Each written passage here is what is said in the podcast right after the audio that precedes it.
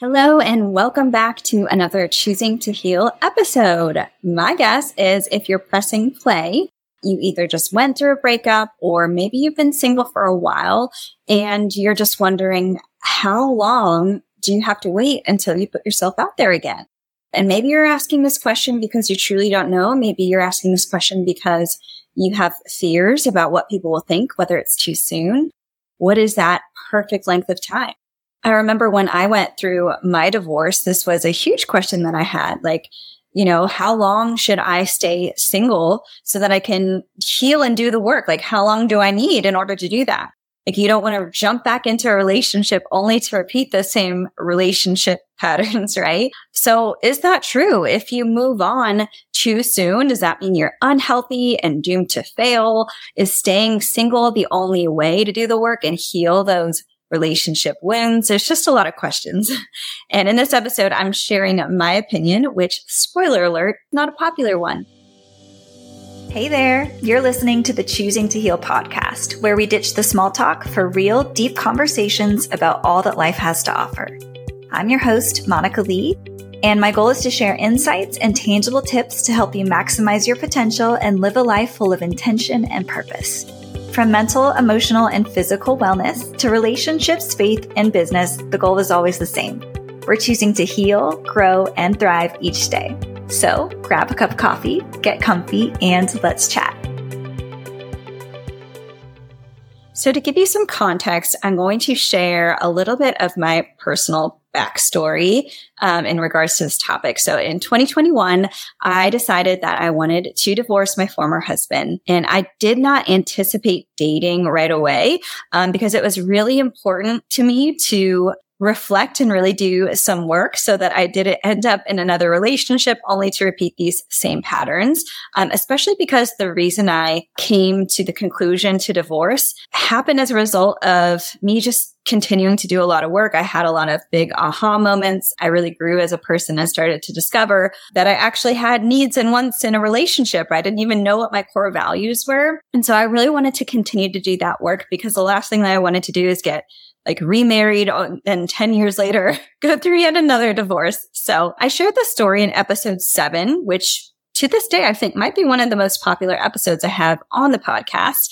Um, so I would recommend pressing play on that after this one if you want the full story. But basically, after my divorce, I gave myself a homework assignment as part of doing my work as a very, very freshly newly single person. And the reason I did this was because I had a history of choosing unavailable partners simply because I wanted to feel chosen. So that was like the common denominator. That was the most important quality is how they made me feel. And if they made me feel like I was the apple of their eye, or maybe they had some undesirable qualities or they were unavailable, like if I could get them to want me, it would prove that I'm desirable. It would prove that I am worth being chosen. And so that was really my main motivator for being in a relationship with someone, which isn't very great. My worst fear was to get back on the dating scene only to repeat the same pattern of jumping into a relationship with the first person I met simply because we had chemistry and because they seemed interested. By this point, I had done some work to really think about what was important to me in this next relationship and how I wanted to show up differently as well. So the whole goal of this homework assignment was to see if I could get on a dating app, not with the intention of finding someone or dating someone, but I really wanted to test myself to see if someone started showing interest in me. If we had a conversation, could I stay true and authentic to who I am? Could I communicate who I was, regardless of whether they liked it about me or not. I really wanted to make sure that I could show up on the dating scene confident in who I am, confident in what I wanted and desired for a, a, relationship. And that was something that I had never successfully been able to do. So the ironic thing about this story is I went on this app again, just as a test for myself as part of my work, not with the intention to get back out there in the dating world. But hmm. I ended up having this amazing conversation with my now partner, Joshua. And remember how I just said that authenticity was my number one goal. Well, I had no problem disclosing to him, like, Hey, I'm Monica. I'm in the process of going through a divorce. Here are the reasons why. Here's all the ways that my failures contributed to the downfall of our relationship. Like I just was completely honest and transparent, authentic. Like I didn't have anything to hide. And that was the whole goal. What I didn't expect is what a real, raw and vulnerable, intimate conversation I would have with this person. So all of a sudden, here's this person who shared all the same values as me, but the timing was all wrong, right? Like this isn't when I wanted to meet someone like this. Like, why couldn't I meet him six months from now or a year from now or when it wouldn't be so like taboo for me to be getting back out there or like even talking to someone, right? Aren't I supposed to stay single for a little bit? Like, don't I have to go through this entire divorce process? So it's very messy and it really got into my head about it. This can't be a good thing, can it?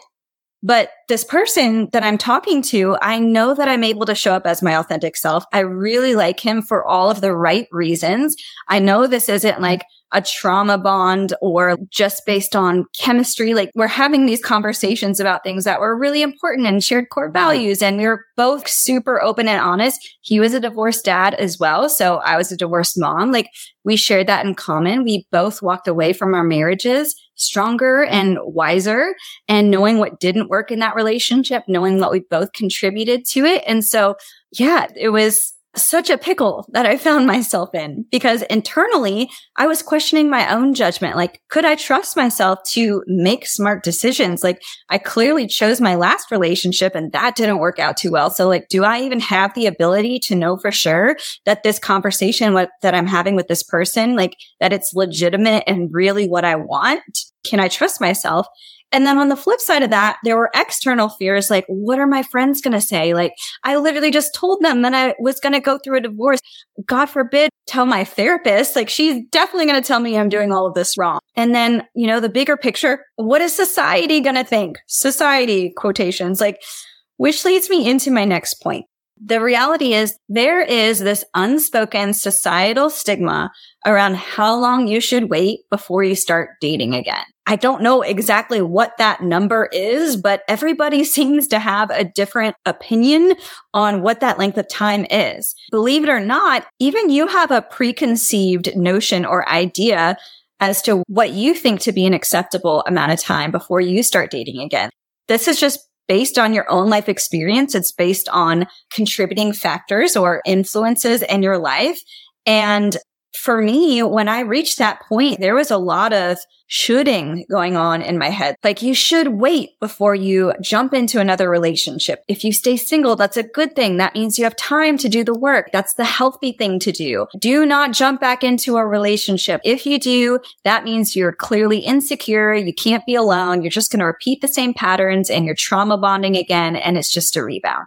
So what is this magical length of time that makes it okay to move on, who freaking knows? Like I said, everybody has their own idea as to what that number, that magical number is. But even though there is no number, it still creates this fear of what people are going to think.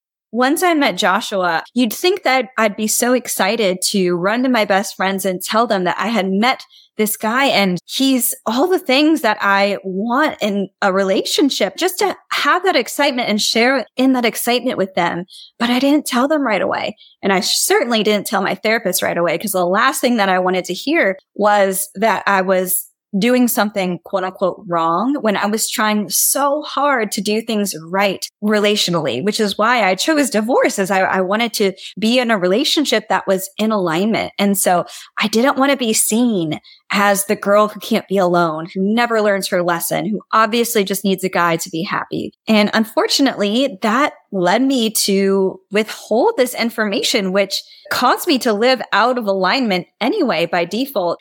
So next I want to look at two of the biggest stigmas when it comes to that societal expectation. There's usually two schools of thought here. The first being that you should stay single. And if you stay single, then you can use that time to really dig deep and self reflect on your own shortcomings and all the junk you brought into your relationship. And you can go to therapy and really work on healing those dysfunctional patterns you had in your previous relationship. So staying single is good. This was the stigma that I had in my head. That was my assumption or my belief about dating and the length of time around dating was I should wait for the reasons I just mentioned. However, what I didn't consider and what I want to put out there as just for food for thought is you can also stay single and completely numb and distract yourself from your feelings. You can go through a breakup and go years without once reflecting on what went wrong. You can immediately just blame your ex partner for all the failures and be blind to your own shortcomings. You know, you can numb by drinking, sleeping around and completely avoid doing the work. So as you can see, the length of time that you're single really has nothing to do with whether or not you are ready. Because let's say there's these two single ladies that have been single for two years. I feel like I'm saying the word single so much. So I apologize. It's weird. Um, let's say there's two people who've been single for two years. Can we really compare them as apples to apples and say that both are ready to date again just because it's been two years? And that's a decent amount of time. Well, society might say so like, oh, you've been single for so long. Like, even if it's the woman who has avoided all of her work and just avoided all of her feelings, all of her emotions, you know, she might have people in her social circle who are like, girl, you've been single for two years. It's definitely time to put yourself out there. But if the other person has spent that two years doing her work, going to therapy, journaling and processing and really being intentional with that time so that she could grow and go into her next relationship with intention, well, that person's going to have a much higher chance of success in their next relationship than the other. So hopefully you can see the point that I'm trying to illustrate. And on the flip side of the coin, this also goes for people who opt to be in a relationship sooner than later, you know? And if you're listening to this and maybe you fall into that camp because that was me, like this was my biggest fear was jumping back in with the next guy who gives you attention because it temporarily satisfies your subconscious need to feel chosen and wanted, which is something you never received as a kid. Like you can be unconscious to your childhood trauma and how it's a huge factor in who you're picking and why you're picking them. In fact, it has everything to do with that. So like, we don't want to do that. Again, that was my focus in my school of thought. Like these were the stigmas coming into my mind. If I stay single, it means that that's a good thing, the healthy thing. If I jump back into a relationship, then that's bad. That means I'm blind and unconscious and have insecure attachment, all the things. And we've all heard this story and perhaps you're familiar with it yourself. Like different guy, same problems. Even if the chemistry is amazing and you think he's the one, if you're not doing the work to heal what trauma is causing you to self sabotage or act out in your relationships, it's only a matter of time when this relationship will also come crashing down in the same way as all of your other ones in the past. So your partner could be the healthiest person in the world, but if you aren't able to take accountability for your role in maintaining a healthy relationship, if you don't know how to repair, if you are constantly blaming them for everything, eventually you will sabotage the relationship. So we don't want that, but let's look at the flip side of this. And this is where I found myself shortly after my divorce, but I hadn't considered this as an option, honestly. So if you think about a breakup, the end of a relationship can happen in one of two ways. It can reach a point to where it's so toxic and so dysfunctional that you can't stand to even look at them anymore. The resentment runs so deep and the decision is made out of pure hurt, anger, and just in a way to protect yourself from any further damage. On the flip side of that, while there was hurt in our marriage, my former husband and I, we, we went the route of trying to heal that hurt. And we committed to going to therapy for a year and a half before a, our marriage eventually ended. And during that time, a lot of healing did take place on my part, his part, and within our relationship. And by going through that healing process, I was able to identify my role in what went wrong, which I was trying to control and change him into who I wanted him to be. So my decision to divorce was made out of a place of love and acceptance. Like I was finally able to take ownership and accountability for my own actions and act in alignment with my best self, which meant I couldn't try to change him any longer. I had to accept him exactly as he was and exactly who he was wasn't exactly what I needed in that relationship. And that's okay. So again, if we were to compare apples to apples, or compare two people who choose to be in relationships shortly after the end of their last one, it's not going to be exactly the same because in the same way that there can be two single people who have been single for years and they're not the same, someone who ends their relationship from a place of growth and healing, who has developed self-awareness to their own contributions, who has learned to take accountability for their part and is aware in what ways the relationship has gone wrong, but you're not ending it out of like protection mode, out of fight or flight mode, that person is going to have a lot more success in their next relationship than someone who is impulsively ending the relationship out of anger, out of resentment and unresolved hurts. So as you can see, this is driving home the point that length of time has nothing to do with it. So the single lady who stays single for two years, five years, 10 years and is drinking and sleeping her way through the phone book and someone who maybe just got fresh out of a relationship, but has done so much work within that relationship and has learned from that relationship, well, they're not going to need as long to have success in their next relationship. Moral of the story, there is no right length of time. Everyone's different. Your stories are different. Your traumas are different. Your patterns in your relationship are different. Your circumstances are different. So there's just no way to put a timeline on being ready, which means we need to throw society standards out the freaking window. and it felt so good to finally be able to arrive to that place where I could do that. But it took a while, if I'm being honest. So if someone in your life is telling you it's too soon or has an opinion on whether or not you're ready, don't listen to them. Nobody has the right to judge and nobody knows your situation more intimately than you do. So it's really a matter of being super honest to yourself, looking yourself in the face and having that inner intuition to know whether or not you are ready. So I hope you found those comparisons helpful, but in the event that you are still unsure, you're still not quite ready, I have some questions that you can ask yourself to really dig deeper into helping you arrive at that decision as to whether or not you feel ready. And I want you to answer these honestly. You're not going to be graded on them. And obviously you're not going to share them back with me or with anyone. You can just write them in your journal or just think about it. And the answers to these questions will help you to think intentionally. It will help bring consciousness and awareness to yourself, to your relational patterns, which is really important when you are trying to move on into a successful, healthy relationship. So I'm just going to list them off rapid fire.